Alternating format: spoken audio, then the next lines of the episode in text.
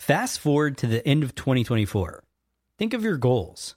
What can you do right now to give yourself the best chance of succeeding? If you want to learn a new language, you absolutely should get Babbel. Be a better you in twenty twenty-four with Babbel, the science-backed language learning app that actually works. Don't pay hundreds of dollars for private tutors or waste hours on apps that don't really help you speak the language. Babbel's quick ten-minute lessons are handcrafted by over two hundred language experts to help you start speaking a new language in as little as three weeks. I absolutely love Babbel because their courses help me learn real-life conversational skills. It's so easy to learn how to order food, ask for directions, speak to the locals without having to consult language apps. Babbel has over sixteen million subscriptions sold. Plus, all of Babbel's fourteen award-winning language courses are backed by their twenty-day money-back guarantee. Here's a special limited-time offer for our listeners. Right now, get up to sixty percent off your Babbel subscription, but only for our listeners at babbel dot com slash S P P. Get up to sixty percent off at babbel dot com slash S P P. That's spelled B A B B E L dot com slash S P P. Rules and restrictions may apply. When you need mealtime inspiration, it's worth shopping Kroger, where you'll find over thirty thousand mouthwatering choices that excite your inner foodie. And no matter what tasty choice you make, you'll enjoy our everyday low prices, plus extra ways to save, like digital coupons worth over six hundred dollars each week. You can also save up to one dollar off per gallon at the pump with fuel points. More savings and more inspiring flavors make shopping Kroger worth it every time. Kroger, fresh for everyone. Fuel restrictions apply. The podcast where we talk to smart people, but not necessarily done by smart people. That is an awesome question. This one goes down probably on one of my top five. Hey, I like nutrition. I like to eat food. This is the coolest thing ever. We're going to do this forever. I wish I paid more attention in that class. You know, I'm going to be honest. I don't understand that. As a man, I just I don't get it. Welcome to smart people podcast dot com. Hey, everybody. Welcome to Smart People Podcast. This is Chris. And this is John. Thanks for tuning in this week. We got a killer show, one that I don't think we've touched this subject yet in eighty-seven or so episodes, right?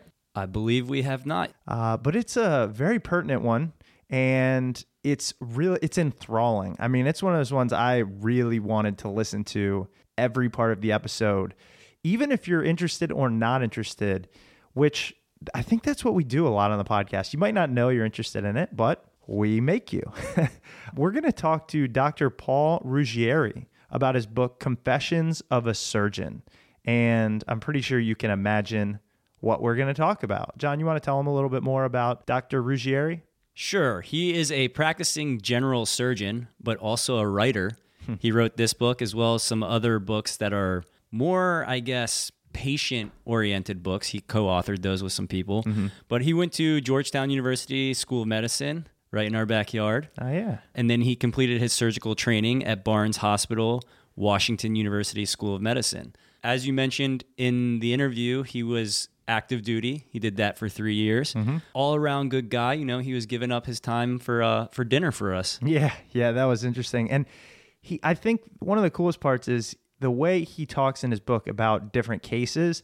I mean, his whole idea is opening up the O R doors. You know, when, if you've ever been in for a surgery, you kind of go in, you're a little nervous, they put you to sleep, and you wake up. Very few kind of know what goes on. We touch on the subject in this interview, and he does a good job in his book.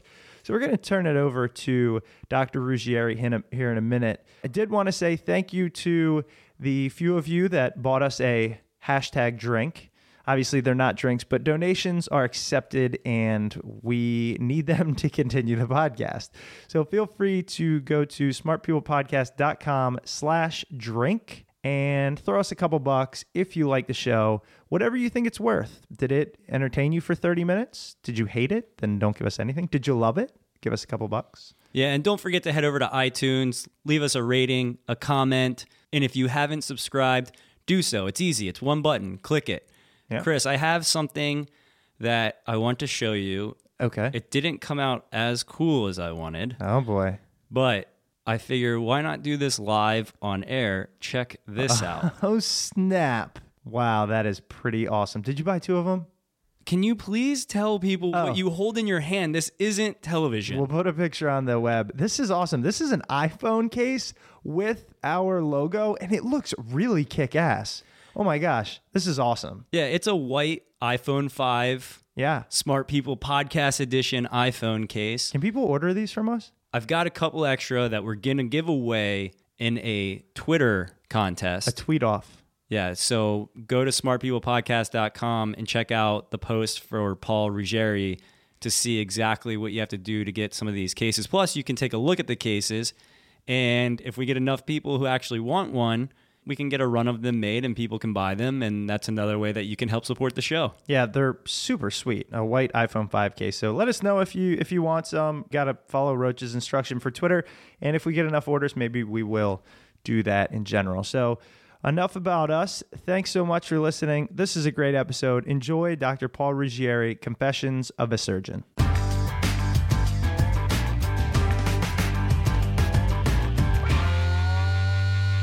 I'm so excited to talk to you today because I never really thought about the fact that most people don't know what happens during a surgery because they're out.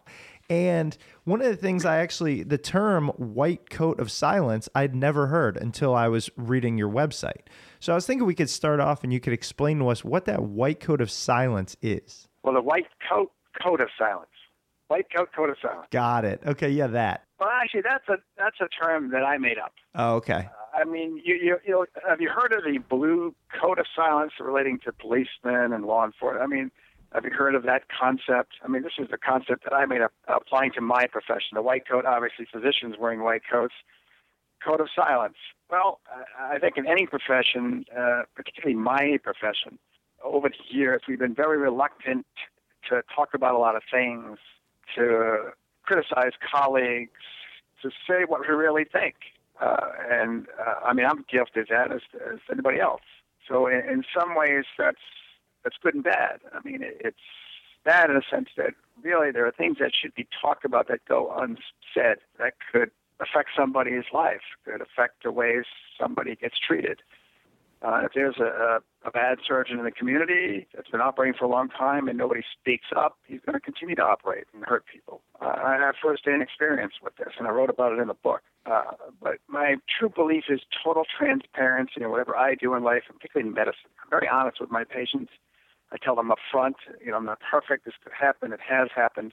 And I think we need to be honest with ourselves in regards to our colleagues and just ourselves uh, towards patients. And patients need to know everything. And that's funny because oftentimes, I know I do, and I think a lot of people look at surgeons kind of as these omnipotent, almost, I don't want to say godlike, but you do hold lives in your hand oftentimes. And do nerves come into play? Do do you ever get nervous? Um, do most surgeons, are there things you worry about constantly or that you don't want to do? Because oftentimes, like you said, we see the side of surgeons that are, I know how to do this, don't worry, you'll be fine. But you kind of talk a little bit about how that's not always the case. It's not always the case. I'm human. I'm not perfect. In medicine, I'm not perfect in my own life. And we try to be. We strive to be. We have to be perfect. We try. We have to try to be perfect because when we're not perfect, people get hurt. When a stockbroker's not perfect, people lose money. Well, so what? You can always make more money. But when somebody gets hurt permanently, you know, I have to live with that. But yeah, surgeons in general have been held to a much higher plane than most physicians, and it's partly in their their own doing. They want to be in that plane, that on that mountain. I mean, I do at times. You know, we're we're very egocentric. We have to be. We have to have an ego. We have to have confidence in ourselves for what, in order to do what we do. Uh, but that can go a little too far. And, you know, sure, that, uh, I'm very confident when I do, but also I do get very nervous. Of course I do. I'm human, like you. Mm-hmm. I mean, I get scared shitless sometimes when I'm doing certain emergencies, but I, I can't think about it. I got to keep doing what I'm doing, what I've been trained to do. Otherwise, the patient's not going to get off the table. I'm not going to solve a problem if I get too nervous. I, I can't afford to get too nervous. But, yeah, I get nervous as hell. When I hear about something coming in the emergency room that I need to take to the operating room, I don't know. Maybe we internalize it better than most people, but every surgeon will... Well, every surgeon may not tell you they get nervous, and if they don't tell you, they're lying. Because we all do get nervous. Our heart rate does race when we're doing certain things. When somebody's bleeding out from a damaged spleen, you only have a half hour or so to get that person to the operating room and get it out before they bleed to death. How can you not be nervous? I would imagine so. And I guess it's just the fact that the face that a lot of them put on and what maybe what we want to tell ourselves that, you know, because it's scary to be like, yeah, go ahead and try and make sure I live. But if, if you're kind of worried about it, no big deal, you know? I mean, we have to portray confidence to patients. I have to be confident. Otherwise, you know, a patient's going to look at me across the desk and say, oh, this guy's a little shaky. Right. Uh, I mean, of course you have to portray an aura, uh, you have to have an aura of confidence. We all do. And we are confident in, in many ways in what we do. The flip side is we have to know our limitations. If we extend ourselves, if I do something I'm not comfortable with, that could lead to problems. You can't. You got to know your own limitations and what you're good at and what you're not good at. Now, kind of talking about confidence, does that come primarily from time? And in that case, if, if that's true, then should I be nervous if I'm being operated on by a thirty-year-old or, you know, something, someone who's a little younger? I mean, how does that unfold over time? The answer is yes and no.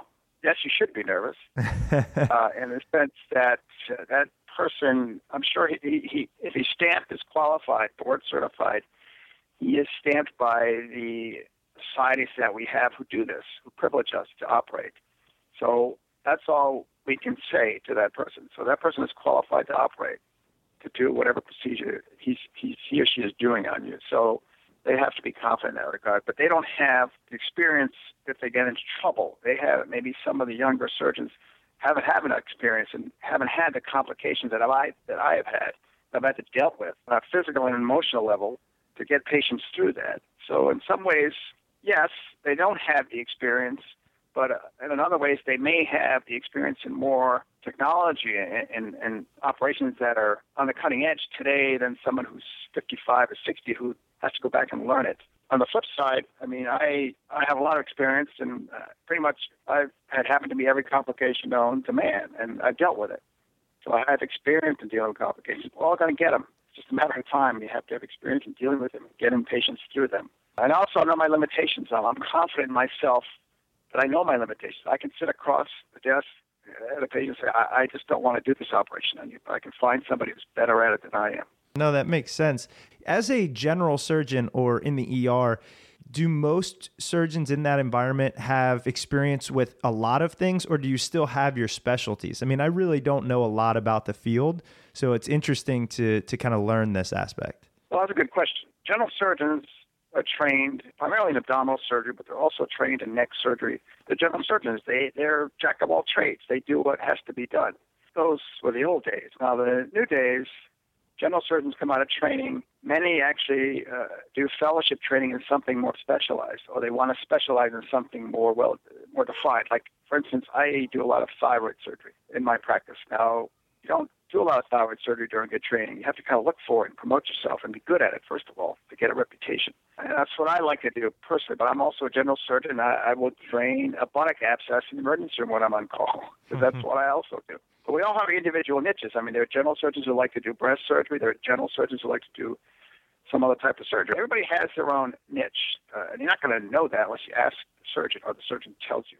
But we, we all do many things, and as time goes on, as you, as you get older, for instance, you kind of start honing your practice down to the things that you do well, mm-hmm. me personally anyway. What would you consider to be, and I know you talk about it a little bit in your book, but what is the hardest part or the worst part of your job, or ha- of any of the different roles within, you know, surgery and, and being a doctor that you've had to perform? Yeah, I think the worst part is really telling somebody, uh, giving somebody bad news mm-hmm. about a biopsy, uh, that it's cancer. I mean, I I know I have a good feeling when I see somebody in the office, I feel a lump or a mass somewhere, that this is going to be bad news. Uh, I mean, I don't tell them. I kind of prepare patients for the inevitable until I get a pathology report, but just sitting down with someone and telling them, oh, this is a cancerous thyroid gland, this is a cancerous lymph node, that's not fun at all. You, you don't learn that in during training. You, you, you learn it within yourself after you're out there. Right. They don't teach that. They don't teach you how to do that. You have to kind of find out within yourself to do that. And obviously telling somebody in emergency trauma situations that, you know, if they die in the operating room, they didn't make it, going out and telling the family they didn't make it. Uh, you get more of that early on in your training, I mean, early on in your practice, even during residency, when you do a lot of trauma, you see a lot of trauma. That's not fun either. Bringing bad news, and usually as a surgeon, they're the one bringing it, because they, they refer, internists and other specialties refer you cases to do procedures so you can diagnose cancer, and then you're the one that has to bring the bad news to the patient. I have a quick follow-on question to that, because you said they don't really train you during school on how to give bad news and, and that kind of thing, and have, having to sit down with a family or or a patient. After your first time of having to give bad news, how did you, I mean, how did you take that and how did you move past it and realize that, you know, okay, this might be one of many times that I have to do this? Because I, I can imagine that the first time that you actually had to give bad news was just awful. It was, but it was worse for the family, obviously. Right, yeah. I mean, it's not, nothing compared to the family, but it, it is awful. And you're sweating, you're shaking, your heart's racing, and you have to try to remain calm. And you just do it. I mean, I, I remember just letting it out, telling the family this is what it is, you know, in a, in a compassionate way. That's that's that's all you can do, I think. You don't want to get beat around the bush. You don't want to say this or this. You just get it out there. And the, the key is, hopefully, you've had time to prepare them for the bad news. That's the key. In, in a way, you, you have to prepare a patient or a family for bad news if you know it's coming. Because you blindside them. It's just harder to break, break the news to them. It's harder for them to accept. It, and it doesn't get easy every time you do it. I mean, it lingers, but you can't let it linger because there's something else coming down the pike. There's another patient coming down the pike with more bad news or good news. You, you just can't let it linger. You'll never be able to get through the day, never mind have a career. Right. It'll be a basket case. I mean, you'll be a, you'll be a basket case.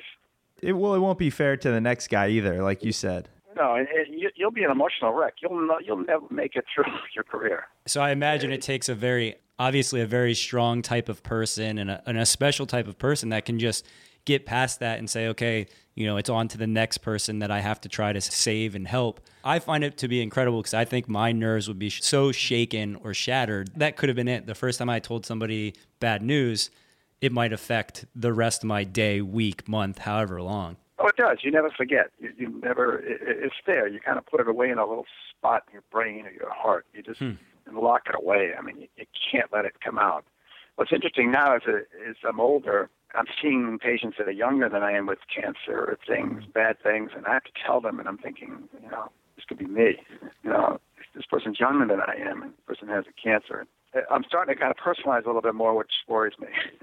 I actually had a question on that. I was thinking, as a surgeon, you see this all the time, and you see good things. You know, I don't want to just concentrate on the bad, but you see good things, and you see bad things, and you see life and how fickle it is.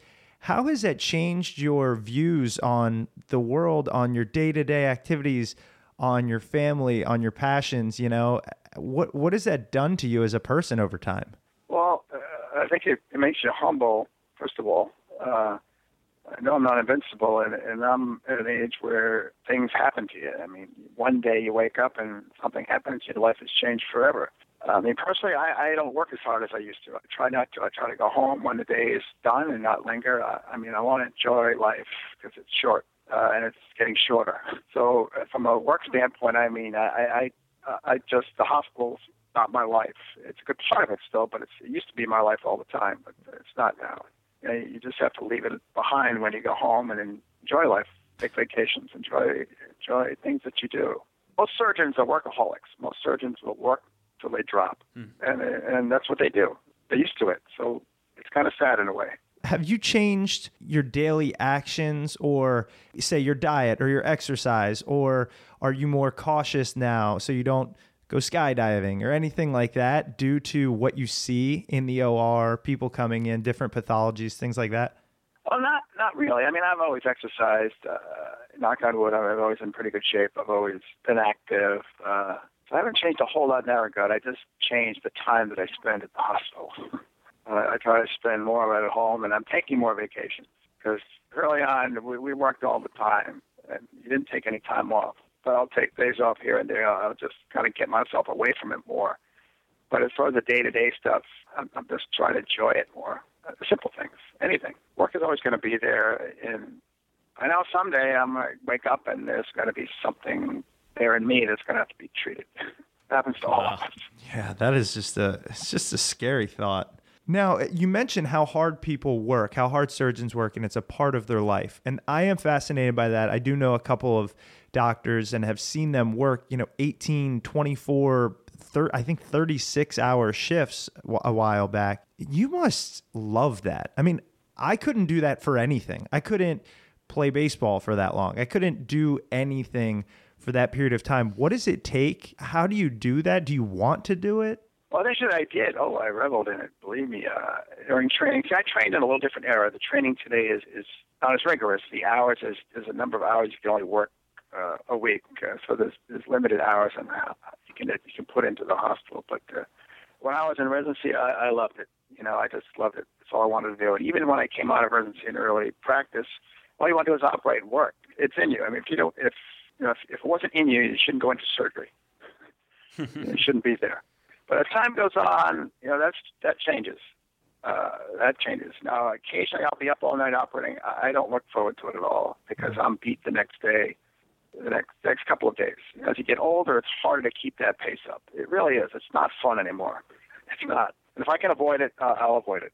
I mean, you say that you you have to want to do it. When in your life did you realize that this was something that you wanted to do, that this was something that you had the the confidence in you to do? What led you to want to become a surgeon?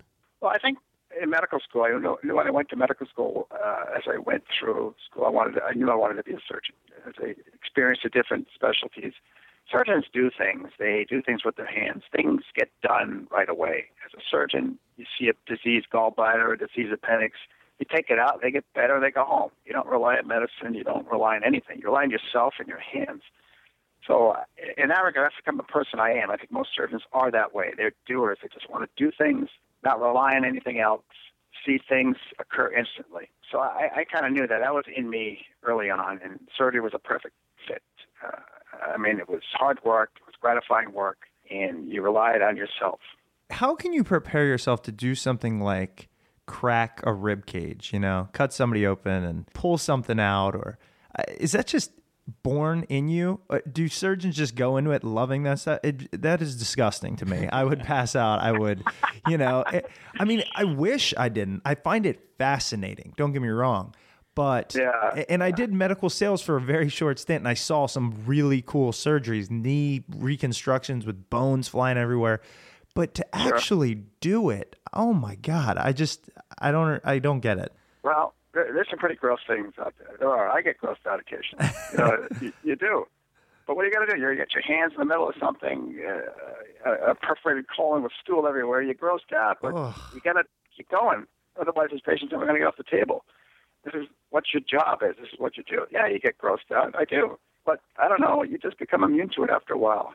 You, you just kind of focus on what you're doing. You just stay focused. That's the other thing that surgeons uh, are uniquely qualified to do is they're very focused individuals, focused on what they have to do, regardless of what's going on around them. You know, there's blood flowing out of this patient onto the floor, and you're trying to grab a blood vessel that's been cut. You, you, you got to stay focused to do it, or that's it. But there are things that gross you out. And you'll know right away when you're in, you're in medical school anatomy class. I mean, you see a, a cadaver.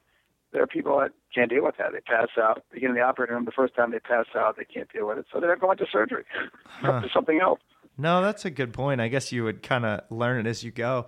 The other thing is, though, do you ever just look back or while you're in a surgery, not that you stop and think about it, but and realize how amazing the human body actually is? Is are there has there ever been a time that you've been kind of caught off guard? Like, wow, that, you know, I can't believe the heart can pump for one hundred years, or what the lungs do, or, or the eyes, or something like that? Well, it's kind of cool, actually, you think about it. You know, it usually happens during medical school when you're experiencing this stuff uh, and learning about it. It's, it is. The human body is a fascinating machine. Uh, but people in general, as you go along in training, they're really even more incredible, some of the people that you meet and that you uh, things happen to, or that you do something to, and they survive. There's a woman in my book I wrote about. She had a perforated colon, and uh, her name is Maria. It was, it's, uh, I mean, this woman had everything happen to her. I mean, she had a foot and a half in the grave for several months, but she survived. Her body made it through the, the trauma of surgery, of abscesses, of all kinds of other problems, but she survived. Uh, and that's truly amazing to me. There are a couple of stories like that in the book, that the human spirit really pulls people through. The body is fascinating, but the human spirit is even more fascinating. one of the things I know you talk about in the book is the difficulty of treating criminals. And I, I think it's kind of pertinent now, given I was listening to or reading an article or something about the Boston bombers and how sure. when, when the one brother came in, they knew he was a suspect, but they still had to try and treat him and save his life. And you always hear the surgeons say, you know, once they come in the door, it's our responsibility just to save the life and everything. And you know, every person out there is going, screw it, just let him go, anything like that. Could you talk about that a little bit? Uh, it's funny you mention that because I was thinking the exact same thoughts uh, about this. Uh, when that person, where were you located? What, what uh, coast are you on? We're we're right near Washington, D C Oh, you're in D C Okay. Yep. Yeah, I mean, this, the second suspect who was alive was what, uh, you know, the first suspect apparently was dead on arrival. There was no chance. Okay. Uh, they probably went through the, they probably went through the motions. But uh, the second suspect was alive, and when he was brought to the hospital in Boston, I was thinking, you know, the, the surgeons that are treating him are looking at him and like, well, this guy's responsible for, what, four deaths? Right. one hundred some people, and here we have to keep him alive. And there's an episode in the book I write about. I took care of a person who shot up a courtroom, and we had to keep him alive. You know, you do what you're trying to do, and no matter what you're thinking. Uh, and this guy in the book, I, yeah, I wish he would have died. I didn't want to take him to the operating room. I don't want to be up all night saving this guy's life, but I did. I was going to say, you're putting so much time and effort into saving somebody that did such a terrible thing in everybody's eyes. I was thinking about with, with the Boston bomber, there were still patients in that same hospital as the result of the bombing that yeah. he took place in. So I, yeah, I mean, I just, I have to yeah. give it to the surgeons there that can look past that. Part of me wants to think, hey, if we can keep this guy alive, we can find motive and all that kind of stuff. But sure. another sure. part of me, I'd just be like, well, sorry, bud. That's like resources. Yeah, see you later.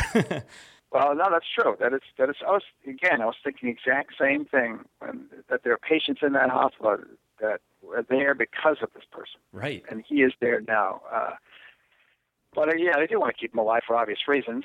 Um, but uh, we live in a society today that this, this is what doctors do. Uh, take an oath, and for, for most people, that oath supersedes anything. For most, not all, but most, it does. It just does. And if it doesn't, then you, you need to not do that anymore. Yeah, you've been doing this for a long time. I know you served in the military, active duty, and you've done a number of different things within the field. What have you seen that has changed the most over time in terms of both technology and in terms of what you're treating more, what you're what what you're seeing more in people that come in, in patients? In our su- surgery, uh, I mean, technology, when laparoscopic minimally invasive surgery came along in the late eighties and early nineties, that revolutionized everything. That changed everything. Uh, surgery up until that point was pretty stagnant. Uh, it was pretty boring. Uh, I mean, it was effective, but when laparoscopic, uh, minimally invasive surgery came along, patients were getting going home sooner. They were recovering faster. The incisions were smaller. That, that just changed everything. And I, I was fortunate to, to train during that era. Now it's the robotic technology. I don't know if you know anything about that or heard anything about that. That's the latest thing out there. It's kind of a variant of minimally invasive surgery using a robot with a surgeon sitting in a console. That, that's talked about now, is even taking it further, uh, possibly. The, the development of, of minimally invasive surgery changed everything for, for surgeons, uh, particularly. As far as patients go, they're sicker, they're older, uh, they're harder to take care of. Uh, there's no question we're living longer, we're coming down with things because we're living longer. Uh, obesity is a big problem in this country. What, a third of this country is obese, and they have their own problems, medical mortality problems. You operate on somebody who's obese, has a higher risk of complications, wound infections, all kinds of bad stuff. The patients in general are, are harder to take care of, and they're sicker going into the operating room. You would think that that would be a perfect storm of people realizing that they're living longer, so they need to take care of their bodies better because you're bound to have something happen to you at a, at a certain point. And if you are obese and going into a room for surgery, there's a good chance that you're not going to come out alive. It just, it surprises me that knowing that and knowing the ramifications of that, we are where we are today in society in terms of, I guess, well, size. You would think, but uh, unfortunately, obesity yeah. rate is just increasing. Uh, you know, there's no good answer for it. Uh, and it's putting a big stress on the healthcare system in general, not just from doctors' standpoint, but from an economic standpoint. Are you guys seeing more surgeries related to obesity? I mean, obviously joints and, and that kind of thing wears faster when you've got more weight on it. I mean, are you seeing younger people and more people coming in with knee problems or hip problems or anything of that, that nature? Well, they are, they have. I mean, I'm not an orthopedic surgeon. I operate in the belly, but I, I see intra-abdominal processes that are, uh, are more advanced in obese people. But the, the problem that operating on anybody who's obese is they're at a higher risk for complications afterwards. They stay in the hospital longer. It's not an op- optimal situation to operate on somebody. Uh, and there are problems in obese patients that are just too complex that I don't operate on. Uh, I'll send them to uh, an academic center to get operated on. Hmm. It's, it's too much work for me. And I write about this in the book. I mean, I talk about a patient in the operating room, in the operating room with that uh, deals with this very topic. By the way, and we'll tell everybody where to find your book, but it is incredible, Confessions of a Surgeon. I mean, what drove you to write that? Was it like, you know what, I need this story to be told. I've seen so much. I want others to know. Exactly. I've been wanting to write this book for like ten years. Okay. Uh, it's been in my mind for about ten years. I started to write some a, couple, a little while back, stopped. It was just something I've always wanted to do. I wanted to be totally honest about what I was thinking, what I was feeling about patients, about certain topics. And it was funny, every time I would write a chapter and I would show it to my wife, and she would say, "You sure you want to say this?" And I said, "Yeah, if I'm going to do this, I'm going to say it this way." Uh, but it, it's just something that was in me, and I just wanted to do it and, and get it out there and uh, let patients, people and patients know that we're human. Strive to be perfect, but we're not. My my main goal is to, to be totally transparent on, on how I feel and what I do. I really appreciate you, A, being on the show, and B, writing this and kind of sharing your experience with the world.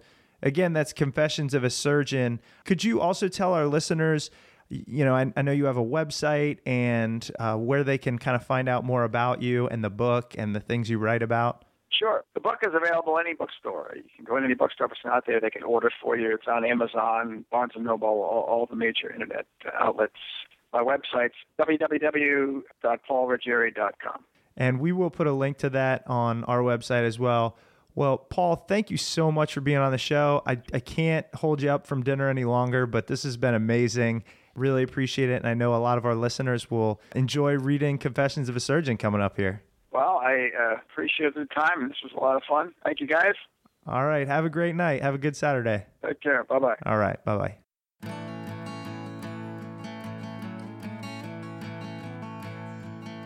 Welcome back. Hope you guys enjoyed the episode this week. Don't forget, support us over at the website, smart people podcast dot com slash drink. The Amazon banner's there too if yeah, you need to but, make purchases. Yeah, yeah, but, but tell but them why what? else they need to go to the website this week. And we're also putting a, another two or three minute clip. Could be three or four minutes. I'm not sure how long it is. It's a I'm great question. I'm not going to lie, we haven't even edited the episode yet. So once it's up there, you guys can check it out. Chris asked Paul a couple of extra questions, and he gave some really cool answers. Yeah, but so. I asked him what the most shocking thing he has ever seen is. Like, well, come I mean, on, I you don't know want to know how much that. You wanted to give away right now. I want now. to tell them. They should go check that out. Just go awesome. to the website, smart people podcast dot com. Check out the Paul Ruggieri blog post, and you will get to hear something friggin' disgusting about what he saw. So thanks for listening. Again, we appreciate it. Hope you guys enjoy the show. It's all for fun here. Tune in next week. Really awesome episode. We're going to talk about how to make things viral and some interesting things about why ideas catch on. Support the show.